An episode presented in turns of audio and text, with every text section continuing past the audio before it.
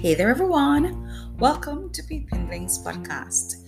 Today's devotional is as follows Scrape away the dust from those jaded eyes. Instead of worrying about what you cannot control, shift your energy to what you can create. You are a miracle. You are a light. You are not made to show forth your weaknesses, but your strengths. You are a masterpiece made by the Master Himself.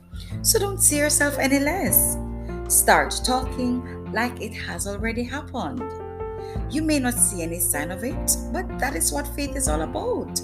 You have to release the miracle with your words. So don't be pushed around by the fears in your mind. Be led by the dreams in your heart. The Word of God according to Deuteronomy 6 5 to 7, says, Love the Lord your God with all your heart and with all your soul and with all your strength. These commandments that I give you today are to be on your hearts. Impress them on your children. Talk about them when you sit at home and when you walk along the road, when you lie down, and when you get up. Frank Friday, peeps. Bye.